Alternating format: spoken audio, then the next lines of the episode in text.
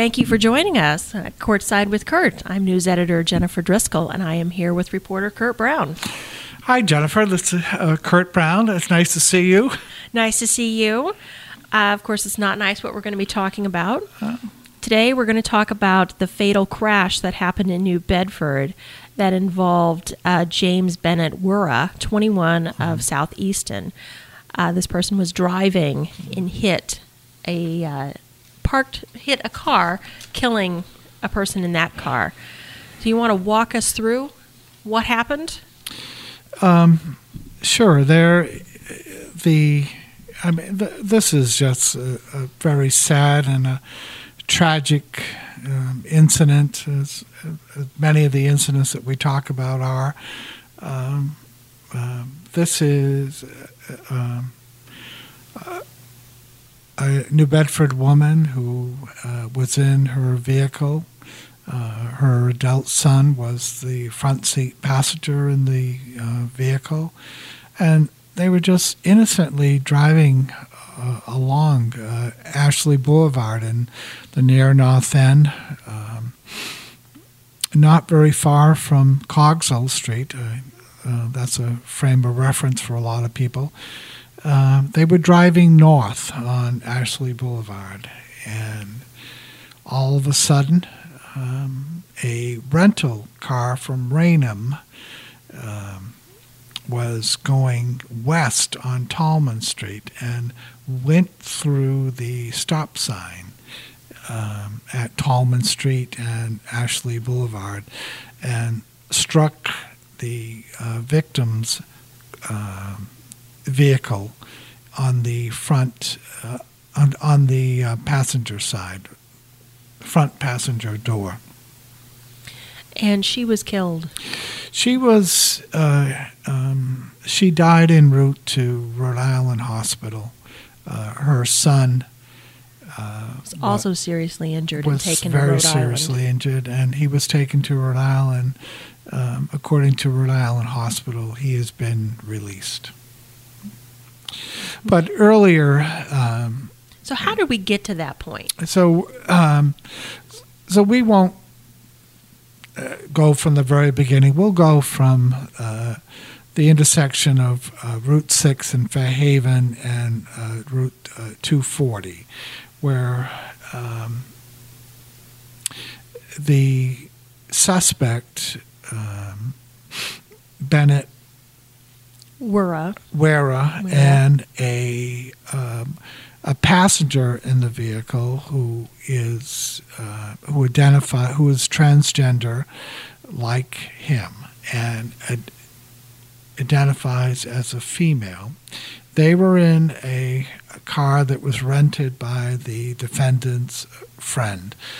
Uh, his driving ability is seriously called into question.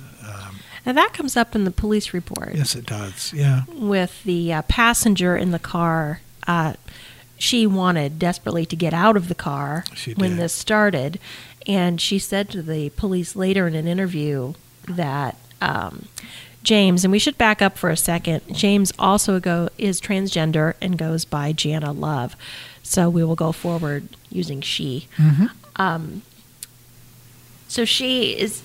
The passenger says, "Oh, she's a terrible driver." Mm-hmm. and but we're not sure exactly what set off the Fairhaven police going after this car, right? No, you're absolutely correct. Uh, and I think that was done purposely by the state police that filed these court documents uh, because there is a uh, an internal investigation that will be conducted by Fairhaven Police uh, into the in, into this pursuit, and there could be pending civil litigation too. Uh, so, um, a Because what we know is that in Fairhaven, undercover police an, car, un, an undercover jeep an undercover jeep spots this car and starts right. following it. but we don't know. But it's unclear as to why, Why. they did. Uh, um, the defendant um becomes very nervous. Uh, it would seem from the police report, uh, and says, "I'm not pulling over. Uh, I have warrants for my arrest, and I cut off my ankle bracelet.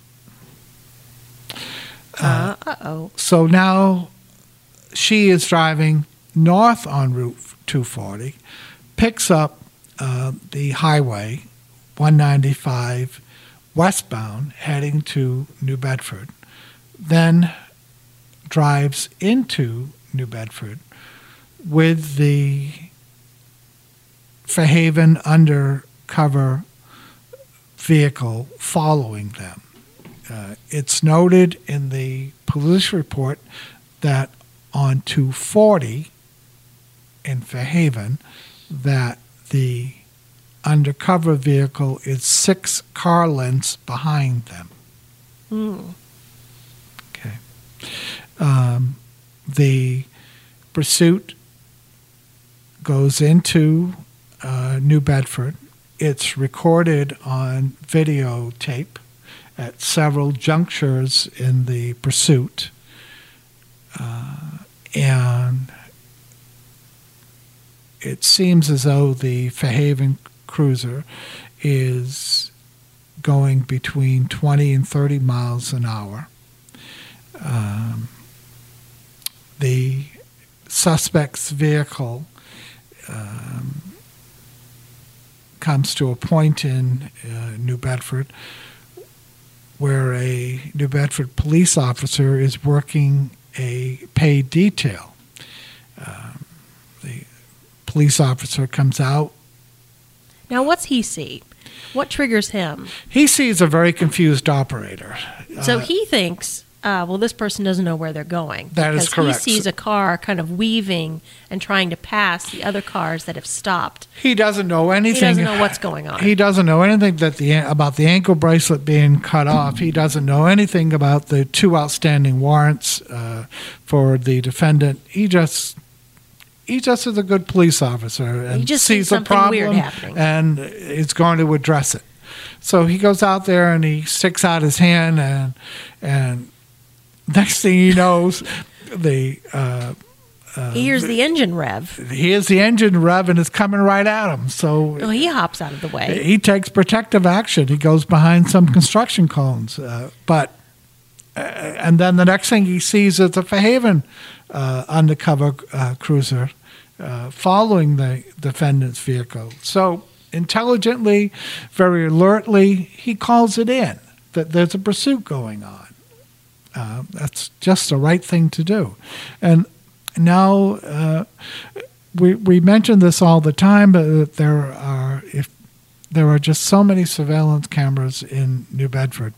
So it, Well, even uh, going back a little bit Mm-hmm. from the whole journey, uh, where the police report picks up seeing the Malibu at a McDonald's in Dartmouth, Mm-hmm. and then we find them on video in Fairhaven. mm-hmm. But then in New Bedford, it's almost every street. That's right.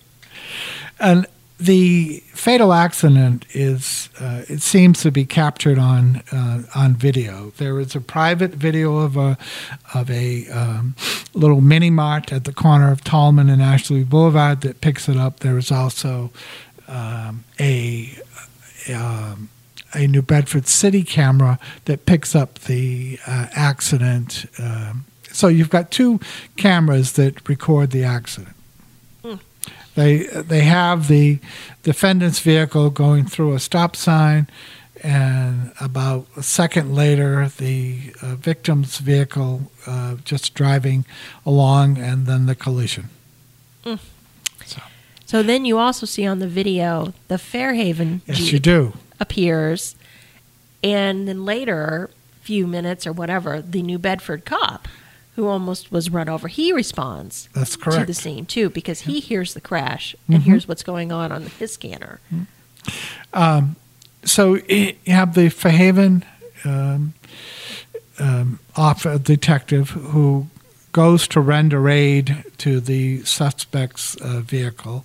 Uh, he, the defendant, is in the driver's seat. He walks over the passenger and gets out first. Um, the the Fairhaven detective is there to render aid, uh, and aids that person and aids the passenger in the vehicle. And then they both run for it. No, they both sit at the curb for a little while. Okay. And uh, the passenger, according to the police report, encourages him to flee. And uh, then Uh-huh. he does. So she takes off, hmm and so that happens It happened on a Wednesday. On a Wednesday, Right. and then we go through the weekend. Right. the um, Massachusetts State Police uh, SWAT team becomes involved, and they, along with parole parole officers, corrections officers, um, Rhode Island State Police, uh, they apprehend. Uh, the suspect uh, in Pawtucket at a private residence in Pawtucket. Now, the defense attorney for uh, Ms uh, for her, for Bennett Werner Werner uh, says that there were plans in the works uh, for for her to surrender. He said uh, the defense attorney said that at the arraignment on Tuesday.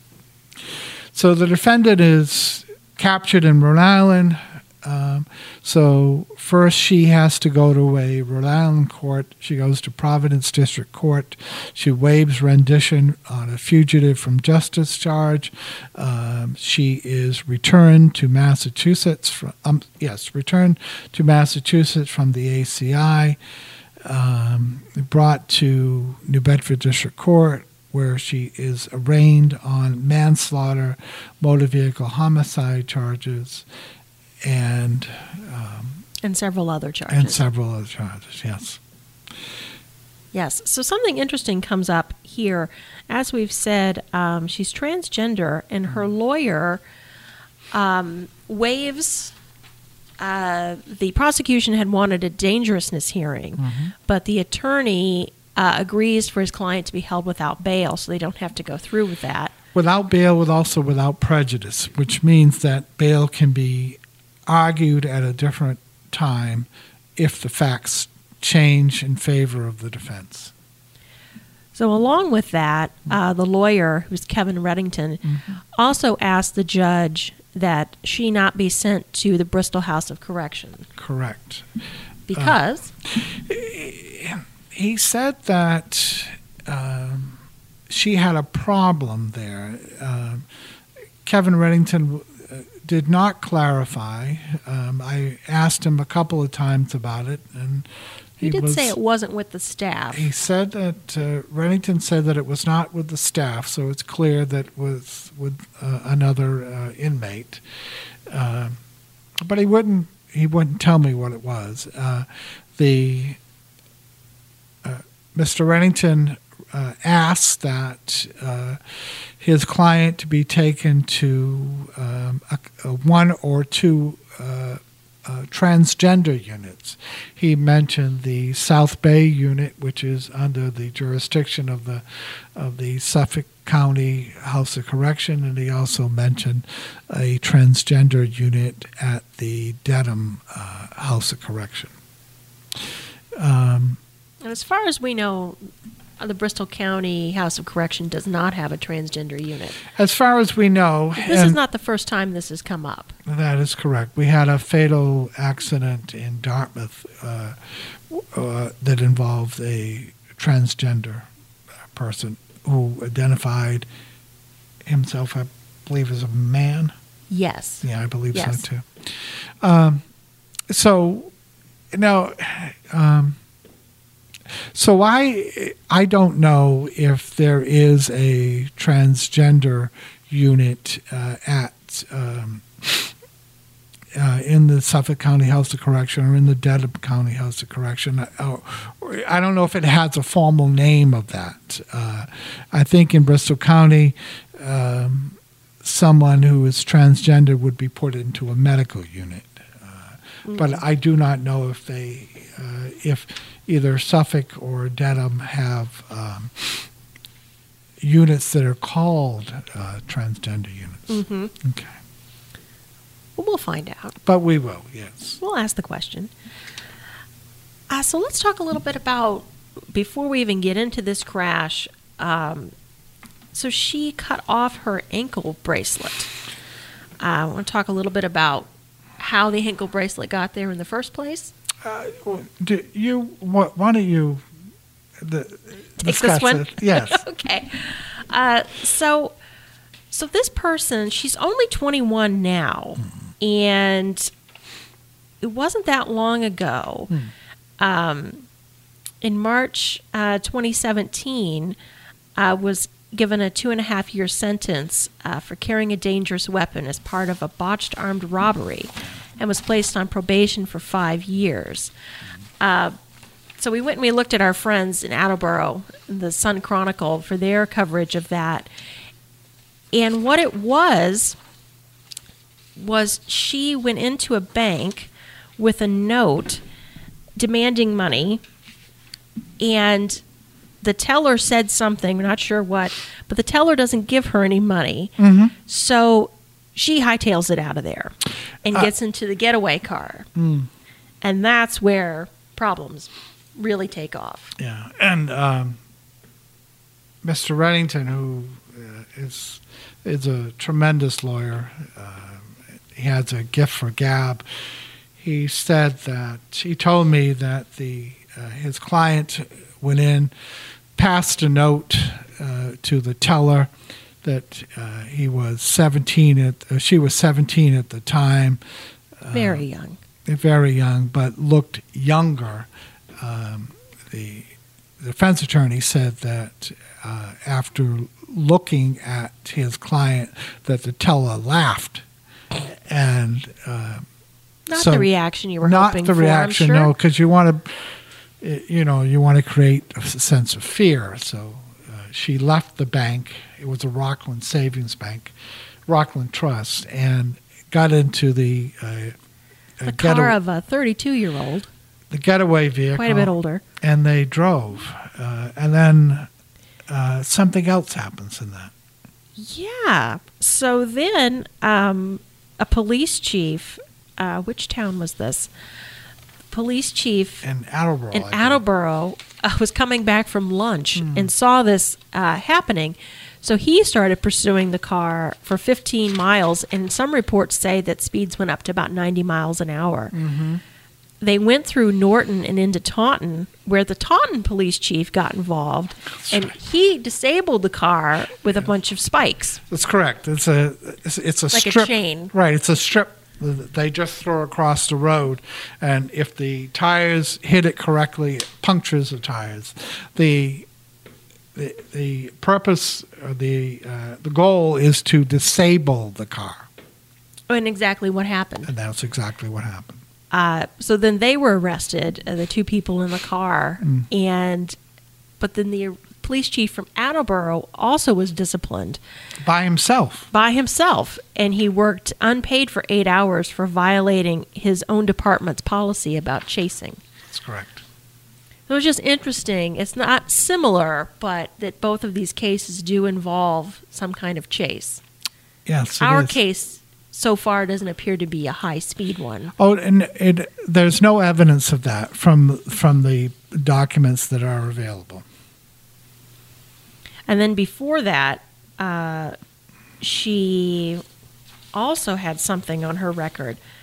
Oh, she. Um, it's a case out of uh, Taunton District uh, Court. In fact, uh, Sean Gilderson, who's a uh, prosecutor in Bristol County, um, prosecutes a lot of cases in New Bedford District Court and over in Fall River Superior Court. He prosecuted uh, that case, and. Um, And that was in 2015. Correct, and um, the and she was uh, found guilty of assaulting a family member.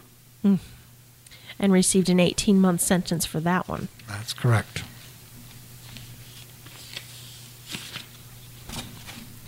So this case is it's just tragic on many levels. Mm-hmm. We have the defendant who's 21. Uh, the adult criminal career began when she was about 17 Mhm. or so. Um, has already served time Twice. twice, and gets involved in this. And then we also have the death of a mother That's while her son was in the car. That's right. And uh, at Monday, I'm sorry, Tuesday's arraignment in New Bedford District Court, Judge uh, Don Broth uh, listened to Attorney Reddington and said that he would recommend, that's the key word, uh, that uh, the defendant be sent to South Bay or to Dedham. Um, important distinction is that uh, the judge does not determine where the person is held. So who makes that decision? Uh, it it would be made by um, Department of Corrections. Hmm. So uh, we'll have to check back on that as to where she is being held. So in the meantime, uh, what's next in this case Uh, well, this is a case that doesn't belong in district court just because. of the uh, manslaughter charge? Uh, correct. Um, district court only has jurisdictions on cases where a sentence of two and a half years can be imposed. So, at some point in the very near future, uh, most likely the, uh, she will be, uh, this case will be brought before the grand jury. And the, the grand jury will decide uh, whether to issue what is known as a true bill. And if that is the case, um, uh, the uh, the defendant uh, will be indicted, and the case will transfer to Superior Court in Fall River. All right. So stay tuned. So the next date for the case is um, May 22nd in New Bedford District Court. Uh, but maybe by that time, uh, she will be indicted by a Bristol County grand jury, and the case will be uh, under the jurisdiction of Fall River Superior Court. All right. All Well, thank you. Kurt. Thank you, Jennifer. Thanks for your help on this one. There's a lot to unpack in this one. There was, yes, and um, this, like we said, this is a very tragic case on It's- so it's many horrible. levels. Yeah, Well, we'll continue to follow it. We see will. what develops. yes. All right. So thank you for joining us on Courtside with Kurt. For more on this story, you can follow Kurt Brown on Twitter at Kurt Brown underscore SCT or at southcoasttoday.com. Thank you. Thank you.